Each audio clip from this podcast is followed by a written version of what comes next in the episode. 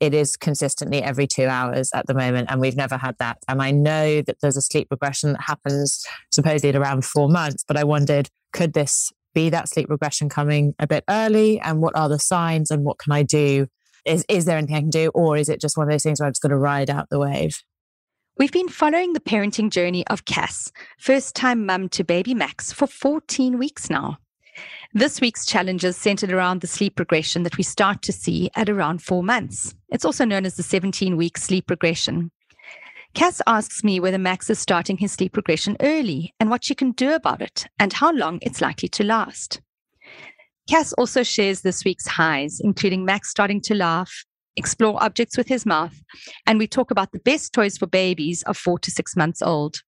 Keep listening for this week's mostly highs and a couple of lows through the eyes of Cass and Max.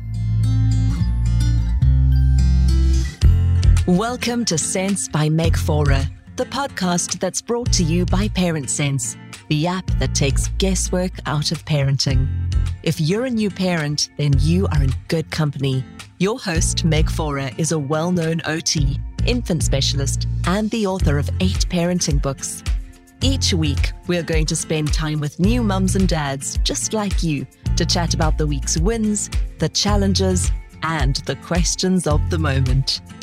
Subscribe to the podcast, download the Parent Sense app, and catch here every week to make the most of that first year of your little one's life. And now, meet your host. Hello, mums and dads. It is so good to have you back again. And I am loving our weekly chats with real mums, exploring the weekly highs and lows of parenthood. And as you know, each week I'm joined by a parent and I share my years of experience as an OT and an author of eight parenting books with mums who've really got their own sense. And this week, as we do many weeks, we have Cassidy joining us. And it's always such a pleasure to hear about Max's journey. We've been tracking little Max from the week after he was born and had quite a tricky birth. So if you haven't heard about that start, actually had a fabulous birth, but not a great first week. So if you haven't heard that episode, do go back and listen to it. It's episode two. And we've been tracking Max every single week. And Cass brings her ideas and her thoughts and her questions. And we kind of are following a parenting journey through actually what most of you will be going through as well. So, what Cass experiences each week is very typical in the week for that baby. So, most babies smile, for instance, at six weeks. Max actually did it a little early, mm. but Max now is 14 weeks old, Cass, and we're just loving following your journey. So, thank you for being back with us. Oh, thank you. No, it's great. It's great to share it. And it's a wonderful documentation of Max's first year or weeks and, and that sort of thing. Looking back and listening to them is so lovely. Yeah, it is. It really is special. I mean, you, you mentioned to me that when you listened back to that very first week, you realized how much anxiety there was as a first time mum.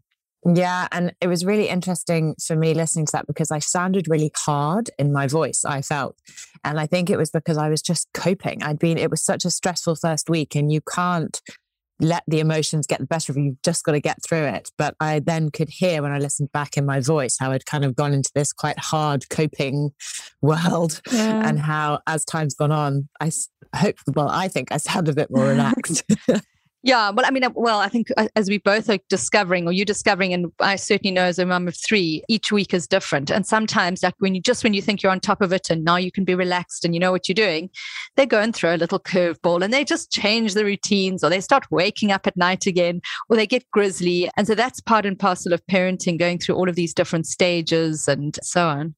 Definitely. But one thing I I am learning as that time goes on is that it is usually just a phase. Mm. I'm seeing more and more evidence. We spoke a few weeks ago about he was really fussy when he was eating. Mm. I was really mm. struggling with his day feeding, and that's past. He's now mm. actually seems to be going through wanting food nearly all the time. And just now, I sort of was looking at the clock thinking, you can't be hungry, but you've got a clean nappy, you've just woken up, we are really grizzly. And I picked him up and he started rooting for my boob through my jumper. Yeah. And I was like, oh, okay.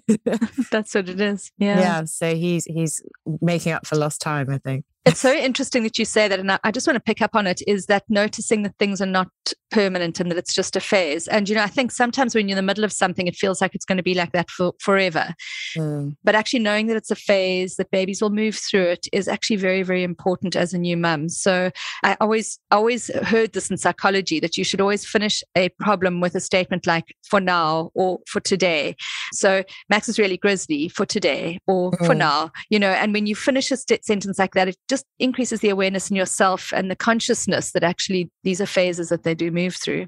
Definitely. And I think it it does make it so much easier. And talking of phases, his current phase is we now I, I was going to ask you actually if there's a chance this is the upcoming sleep progression that is happening yeah. because as you know, Max has always done that longer stretch at the start of the night. He went through quite a nice period of doing seven to eight hours as that longer stretch. Yeah. He now can't really do more than four in that initial um, stage. And then he is currently waking up every two hours, not necessarily for, I'm not feeding him every two hours, just having to resettle him. So, for example, last night he woke up um, and I just picked him up, gave him a bit of a wind, and then put the dummy in and resettled him. And he did fall back to sleep quite quickly, thank goodness, because I know mm. that doesn't happen for a lot. But it is consistently every two hours at the moment. And we've never mm. had that. And I know that there's a sleep regression that happens supposedly at around four months. But I wondered, could this be that sleep regression coming a bit early and what are the signs and what can I do? Yeah. Is is there anything I can do? Or is it just one of those things where I'm just going to ride out the wave? Yeah, brilliant. I love that question. So, first of all, you know, I think in any parenting advice, and this goes for the advice that I give as a parenting expert and any other parenting expert, people like to latch onto things that become rules. So here's an example 17 week sleep regression. It's, it has become a thing that is a rule. Like all babies at 17 weeks have this sleep regression. And of course, that hangs over every mother's head from about 10 weeks, wondering, how am I going to cope with this? The other thing that's interesting, and I'll come back to 17 week sleep regressions, and it's actually one that came up this week from somebody. They phoned, a nurse actually phoned me and she said, Have you heard about these things called leaps? And of course, I've heard about leaps because many people have. But leaps are exactly the same. Things don't happen textbook. And often we kind of latch on and we say, Well, they're grizzly and therefore it must be a leap, or they, they wake you up at night and therefore it must be a 17 week sleep progression. But the truth is that nothing really is cast in stone. I mean, even developmental milestones, like I mentioned, the milestone of sleep, of smiling, which is a fairly hardwired milestone, even that doesn't always happen on exactly six weeks. It can happen between four and seven weeks. So by and large, everything that you've heard happens within the context of, of a baby's life and therefore flexibility. So the 17 week sleep regression can most certainly start earlier. And um, we do see little ones start from about 14 weeks onwards going through that. And so let's talk about the 17 week sleep regression. Let's talk about, first of all, what, it, what causes it, and then secondly, what we can do about it. Um, the fact that he is waking after four hours and then two hours thereafter probably does mean that this is it.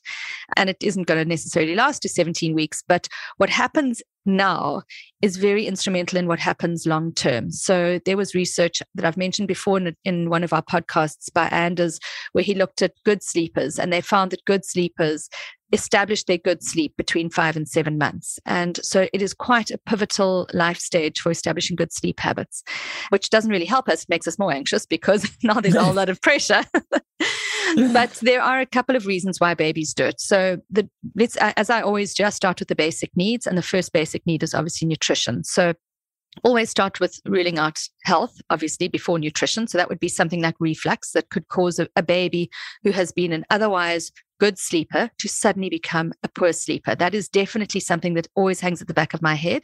So if a little one, for instance, has reflux and is um, posseting, or you just notice that they're swallowing more after a feed than they did before. So, in other words, they finish their feed and they kind of look like they're swallowing down a bit of milk curds afterwards. That can be reflux, and most reflux is completely fine for them to get through. But for some babies, that'll cause them to wake up regularly at night if it causes an esophagitis or a little irritation on their esophagus.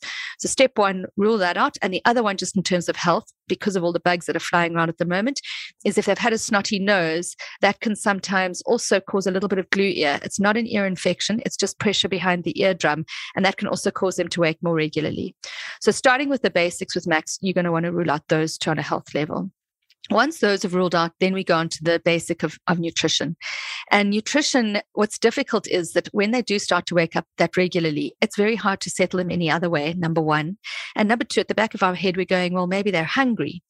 And obviously number three is that you cannot introduce solids at this age it's too too young and so we mm. can't start to think okay they're hungry therefore they need solids so therefore milk is the solution so my suggestion with that is to try to still maintain not offering a feed before 11 or 12 at night and to keep that long stretch and so then you will be using strategies and, and this is for babies who are gaining weight well, which I know Max is. Mm-hmm. And for mums whose babies are not gaining weight well, you would maybe have a, a, feed before 12.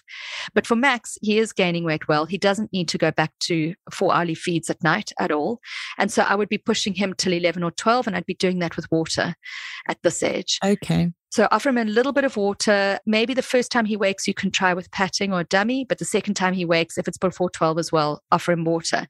And he'll protest a little bit. I um, like to offer water in a bottle that you would normally offer milk in. And I also like to offer water um, that's kind of at warmish temperature, so lukewarm. So what I would do is I'd actually boil the water before bedtime, pop it next to your bed. It'll cool down by the time it's 10 o'clock. Check the temperature, obviously, but it will be cool enough. And just offer that cool boiled water or lukewarm warm boiled water and see if you can get them through to 11 or 12. And that's for an otherwise thriving, healthy baby who's going through this patch. And then the next time he wakes, which let's say is then 12, you would offer a feed. Now, the reason for that is that he's still too little to go for very long stretches without milk at night. Some babies do, by the way, but for many babies, they don't. And especially that he's not on solids. And this is all the way through till six months of, of age, where if they're not on full solids, and in other words, good protein and so on, we can expect for them to wake at least once at night. So that would, you know, as they get older, it'll move from 12 to 1 to 2 to 3 and so on. But for now, if that's happening between 12 and 1, I would give him the feed. And then again, I would expect three hours. And so if he wakes again, I would then try and see if I can push him through to the next to the next feed of three hours. The other thing that's important to say with feeds is that sometimes if there's a lot of very regular day feeds happening, it actually impacts night feeds. So what sometimes happens is when they're going through this patch, we think, okay, they're, they're demanding feeds every two hours in a day. And so we increase that because we think, well, maybe it's a growth spurt. Maybe that's what's happening.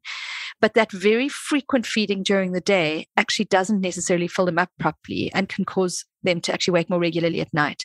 So I would still be aiming for your three and a half hours in the day, three to three and a half hours, and then going for that one stretch of six hours in the evening. So till 11 or 12, you know, five to six hours, and then offering water before that.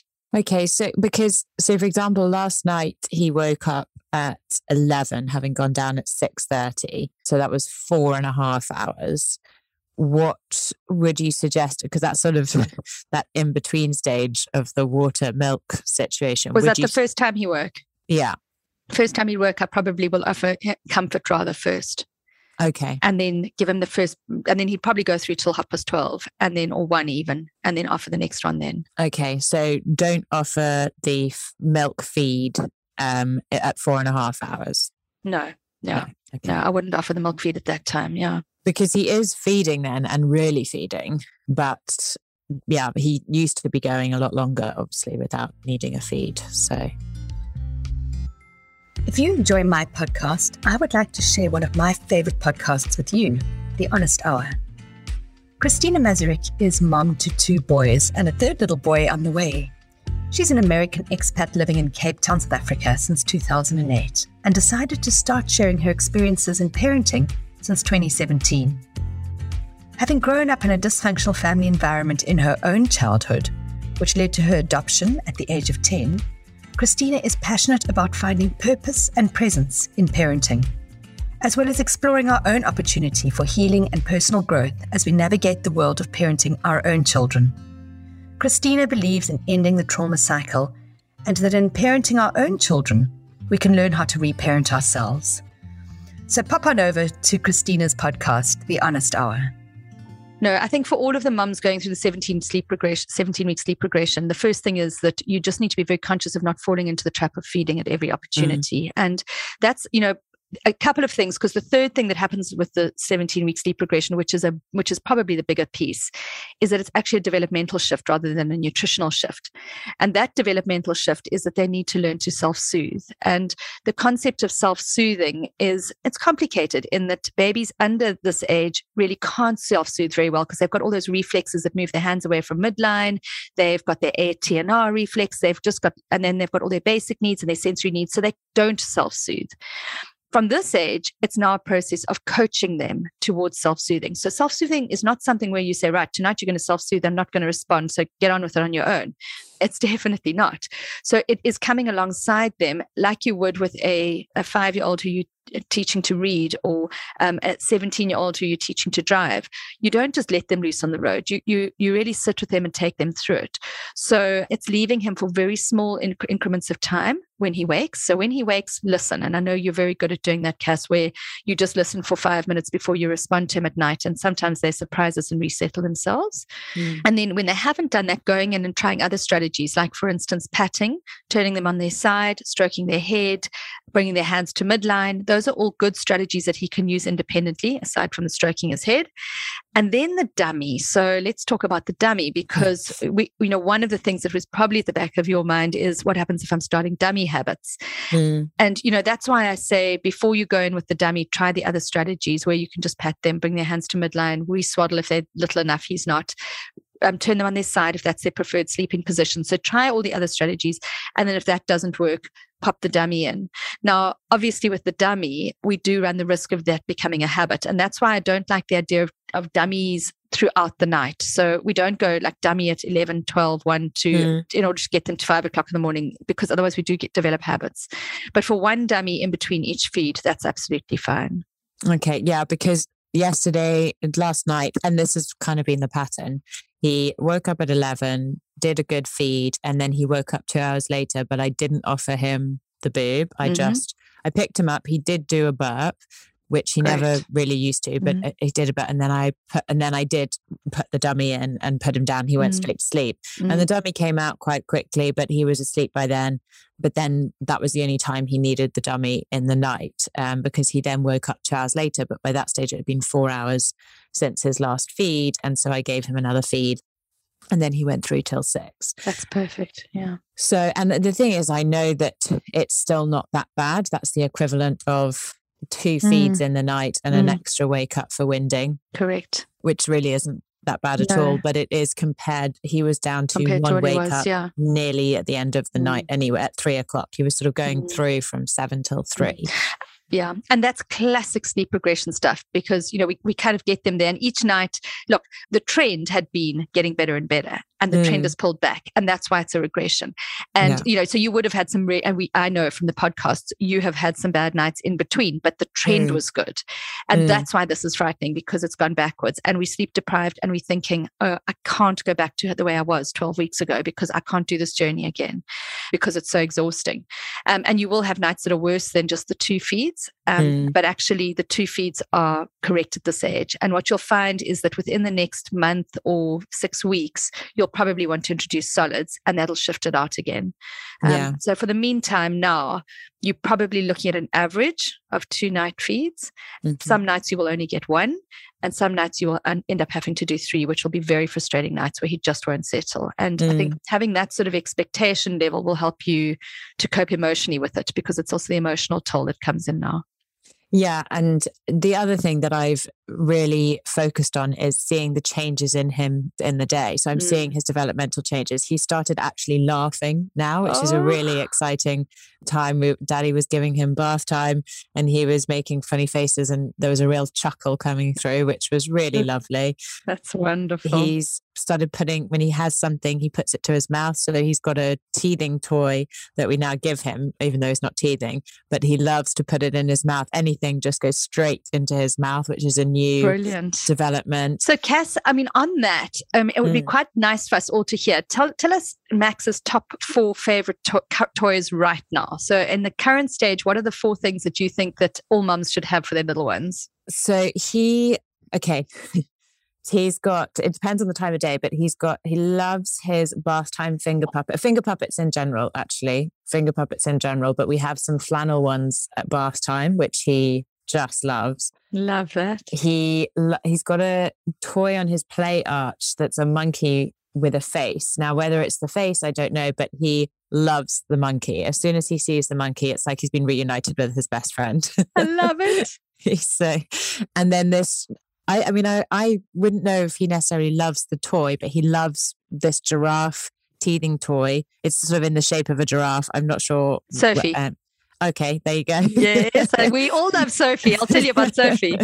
and he's loving sort of putting that in his mouth and chewing on and discovering it. And he makes really funny faces when the sort of head goes in and that's got a texture on the top of the head that he's but he's not used to. But it's really uh, he loves that. And he also is loving books really engaging with books. You, you can open a book on the first page and his face will just light up. And he's got one where he's discovering the ocean, any book. And then there's another one that's got a lion. And there's this one page where this lion cub is with his daddy lion and the daddy lion's doing a massive yawn. And every time you open it on that page, he just finds it so funny. I don't know what on that page is making him laugh, but he loves that particular oh, page. So, yeah. This episode is brought to us by Parent Sense, the all in one baby and parenting app that help you make the most of your baby's first year. Don't you wish someone would just tell you everything you need to know about caring for your baby? When to feed them, how to wean them, and why they won't sleep?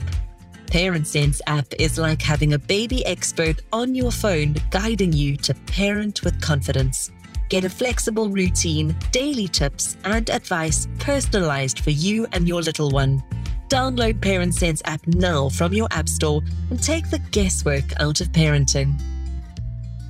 So I've written down all of those toys and I want to just go through them one by one. Um, by the way, I mean, you've literally hit the nail on the head with the toys for a four to six month old. It's there's a literally perfect. So, so let's look at each of those. So first of all, the finger puppets, that was always one of my kids' favorite ones. And I love the ones with gloves. Um, you can't often find them because sometimes you get the individual finger puppets, but with the glove ones, you know, you can do so much more. And what's great about those is that it actually improves not just their verbal skills, but their auditory and language as well. Because inevitably when you've got a finger puppet on your hand as an adult, you're going to tell a story about it. So this is the duck and this is what the duck says, or, you know, this is the monkey. And so language and visual skills, fabulous for, for finger puppets. So that was a, that's a great one.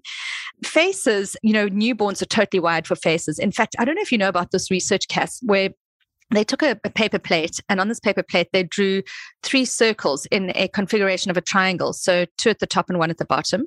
And they showed it to babies um, newborns that and obviously that's a face configuration two eyes and a mouth. And the baby was fascinated interested didn't take their eyes off it really you know really wanted to engage. And then they turned the paper plate upside down. So one dot at the top and two down at the bottom, just a triangle, no face.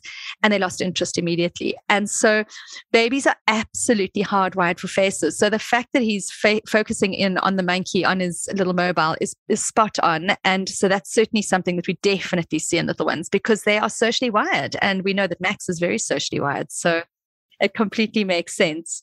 Then Sophie the giraffe. Well, we all love Sophie the giraffe. I don't know how they got it right. I mean, it's a massive company now. It came out of France and they got it right. They got it spot on because babies worldwide absolutely love Sophie the giraffe. It's a great texture. It's soft. I think the fact that it's got a long neck means that they can kind of get their little hands around the neck piece. But the fact that it's got little feet coming out and also ears and, and a nose means that they can get their little mouths around interesting bits and pieces.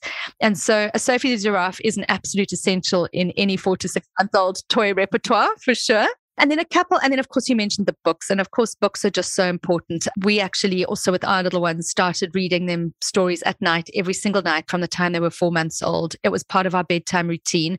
Clearly they don't understand anything. They're not even really able to yet turn pages or anything, but they just are hearing language and um, seeing language associated with pictures. So, and then also having part of a bedtime routine. So that's I was just going to ask on that because I didn't, I, he's really engaged in the day when we're looking at books, mm. but I mm. didn't know was it too much sensory sort of overload just before bed? Yeah. Yeah, yeah. It's a really good question. So certainly not before four months because that's a time of day when sensory overload is is at a peak. But if he's had a good rest, so let, so let's say his awake time is actually what it should be, and he's had a good rest kind of in the late afternoon, which some days will happen, some days won't. But on the days that it happens, then I would actually use a book as part of bedtime routine. I would be less animated with it maybe, and just put it in as part of a bedtime routine, and then watch what happens. Because if it wires him and he's overstimulated, then remove it again. But between four and six months, you will start to bring it in as part of a bedtime routine. And when is back because he has his bath, and then would it be before his feed? Do the book? Yeah, yeah, yeah, yeah. So you just you you would change him. You'd remove mobile from over his cot, from over his um, changing mat at that time, and then you do do your little story together in the in the dim, and then play your lullabies, and then you know give him his last feed, and then off to bed. Okay. Yeah. And I mentioned last week about feeding to sleep, which um, we have confirmed we're not feeding him to sleep. But sometimes during the winding process in the middle of the night, his head will get heavier and heavier, yeah. and he does fall asleep during that winding. So I'm not always able to put him down, yeah. sort of drowsy in a way. In the daytime, he's getting really good at self soothing. Takes him about ten minutes uh, after he's put down, as long as I get my timing right. But in in at night, is should I be trying to avoid winding him to sleep, or should I be waking him after winding, or or is it okay? So um, I would just pull back the time that you're actually winding him so that it's less comforting. So, I mean, a winding process by this age can be very short. I mean, even okay. if you recall it as a newborn, I said limited to five minutes. Mm. And that mm. was because we didn't want to overstimulate them. But at this age, you can put it back to two minutes. Generally, they, they're ah. very good at this age of just bringing it up on their own. And, you know, I would experiment with it from tonight. If he wakes after 15 minutes uncomfortable with the burp, then just pick him up and put him back down again. And the next night, you know, you've got to wind him for longer. But by and large, by this age, winds are really not a problem for them. Oh, that is such it, honestly that when I am so tired in the middle of the night, I keep checking how long has it been, and invariably I check mm. at two minutes, three minutes. Yeah. my yeah, eyes are getting heavy. Definitely pop him down from tonight. I would definitely do that and see, okay, great. See how he does. It's a little bit like teething. Like teething gets this terrible rap for getting all the blame for everything that goes wrong cranky baby, going off food, poo nappies, waking up at night. And it's actually not so because teething really only takes a night or two around the eruption of the tooth. And it only happens after six months, as we've discussed before. Mm. And in a similar way, you know, it, winding actually is the same in that we think we've got to chase these winds at all costs. And, you know, moms will say to me, my baby's such a windy baby. I've got to you know, chase the wind for 45 minutes at night, particularly mums of newborns. But actually, often if we just experiment with it and just stop winding them. They're actually mm. absolutely fine. And by the way, for your next baby, you won't be winding that long because you know you've got a whole lot of other stuff that's going on. So um, yeah, I would definitely pull it back a little bit now. Okay, great. Yeah, because I mean, he does tend to even in the day he tends to do a couple of big burps quite quickly, and then nothing's really happening after that. So mm. that does sound like it, yeah. it makes absolute sense. But I yeah. I agree with you. I, you. Everything you see, sort of if you don't win them, you'll be up all night and things like that. So, okay, that's great. Yeah, absolutely. Oh, that is going to be tonight. I can't wait. do you manage to fall back asleep immediately once you finish the feed at night, or do you? Does it take your time? No, I I do if he has. So if he's being a bit grizzly, then I'll just mm. sit and watch. But usually I can. I'm I'm similar to him. Once we've done what we need to do, we go That's back lucky. to sleep. So one of the tips for mums who don't, because I mean that does happen, especially for those of us when we go back to work, we start to like tick all the boxes for work in the middle of the night, which is very frustrating. And I love Rescue Remedy, um, and you can. It's pretty widely available worldwide, and Rescue Remedy is great. You know, I used to take three drops as soon as I got back into bed straight after a, a feed because it just would help me to switch off and, and kind of stop the whirring mind. So I think at the moment I, am so tired. it's not. It's not. Luckily, we're actually having to stay with my parents at the moment, and so my mum and dad take him in the afternoon, and I get a, an hour's sleep, which is a massive game changer. You know, I tell you, it's one of those things that, you know, people get very frustrated and you see memes all over the place of like people get irritated when you say sleep when the baby sleeps because people think, no, I'm, not going to do that. And it's irritating when people say that. And so I, I hate saying it to new moms. But the truth is that actually just one sleep a day, just one like sleep cycle, 45 minutes to an hour and a half is just enough to get you through. And I do believe in day sleeps. Yeah, I, I do struggle to sleep in the day. So that mm-hmm. you know, when I go up, it does take me a while, but mm and I think if so, if it was only try the, the rescue remedy. Minutes, yeah, if it was the only, that I would have to. Yeah, mm. I definitely will. When I go back mm. home, I think that's going to have to be a must. But, but yeah, that's been the week so far. The other thing he he I have noticed is he is making so many more noises now, and including communicating. He never really communicated if he was upset or angry to or yeah. bored or hungry. Sort of, I had to play a bit of a guessing game because yeah. he he was, but he's starting to read. I mean, if Max doesn't want something to happen, boy, does the whole house know about it, which I'm really enjoying. He's he's really communicating with us, mm.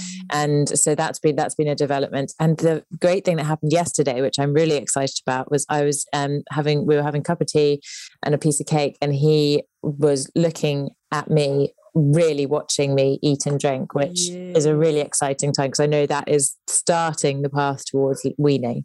Correct. Absolutely. It's one of the social signals we look for. So when we start to look for weaning, and we'll talk that about that in a couple mm. of weeks' time, but we look at motor, we look at motor reasons, we look at reflexes, we look at nutritional needs, and then the other one is we look at social. And social is exactly that, watching things go to your mouth. So you'll find when you're sitting with him at the table, when you're eating a Sunday lunch or whatever it is, you, he'll watch you take that chicken bone up to your, your mouth. And that's really how weaning does start. And I rem- I'll recall with my firstborn, I was quite an anxious mom.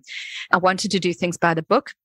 I did not want to introduce solids before four months. Um, in those days, that was, thank goodness, the advice. It, it, swung to six months at some point, and now it's back at four months. But that stage, it was four months.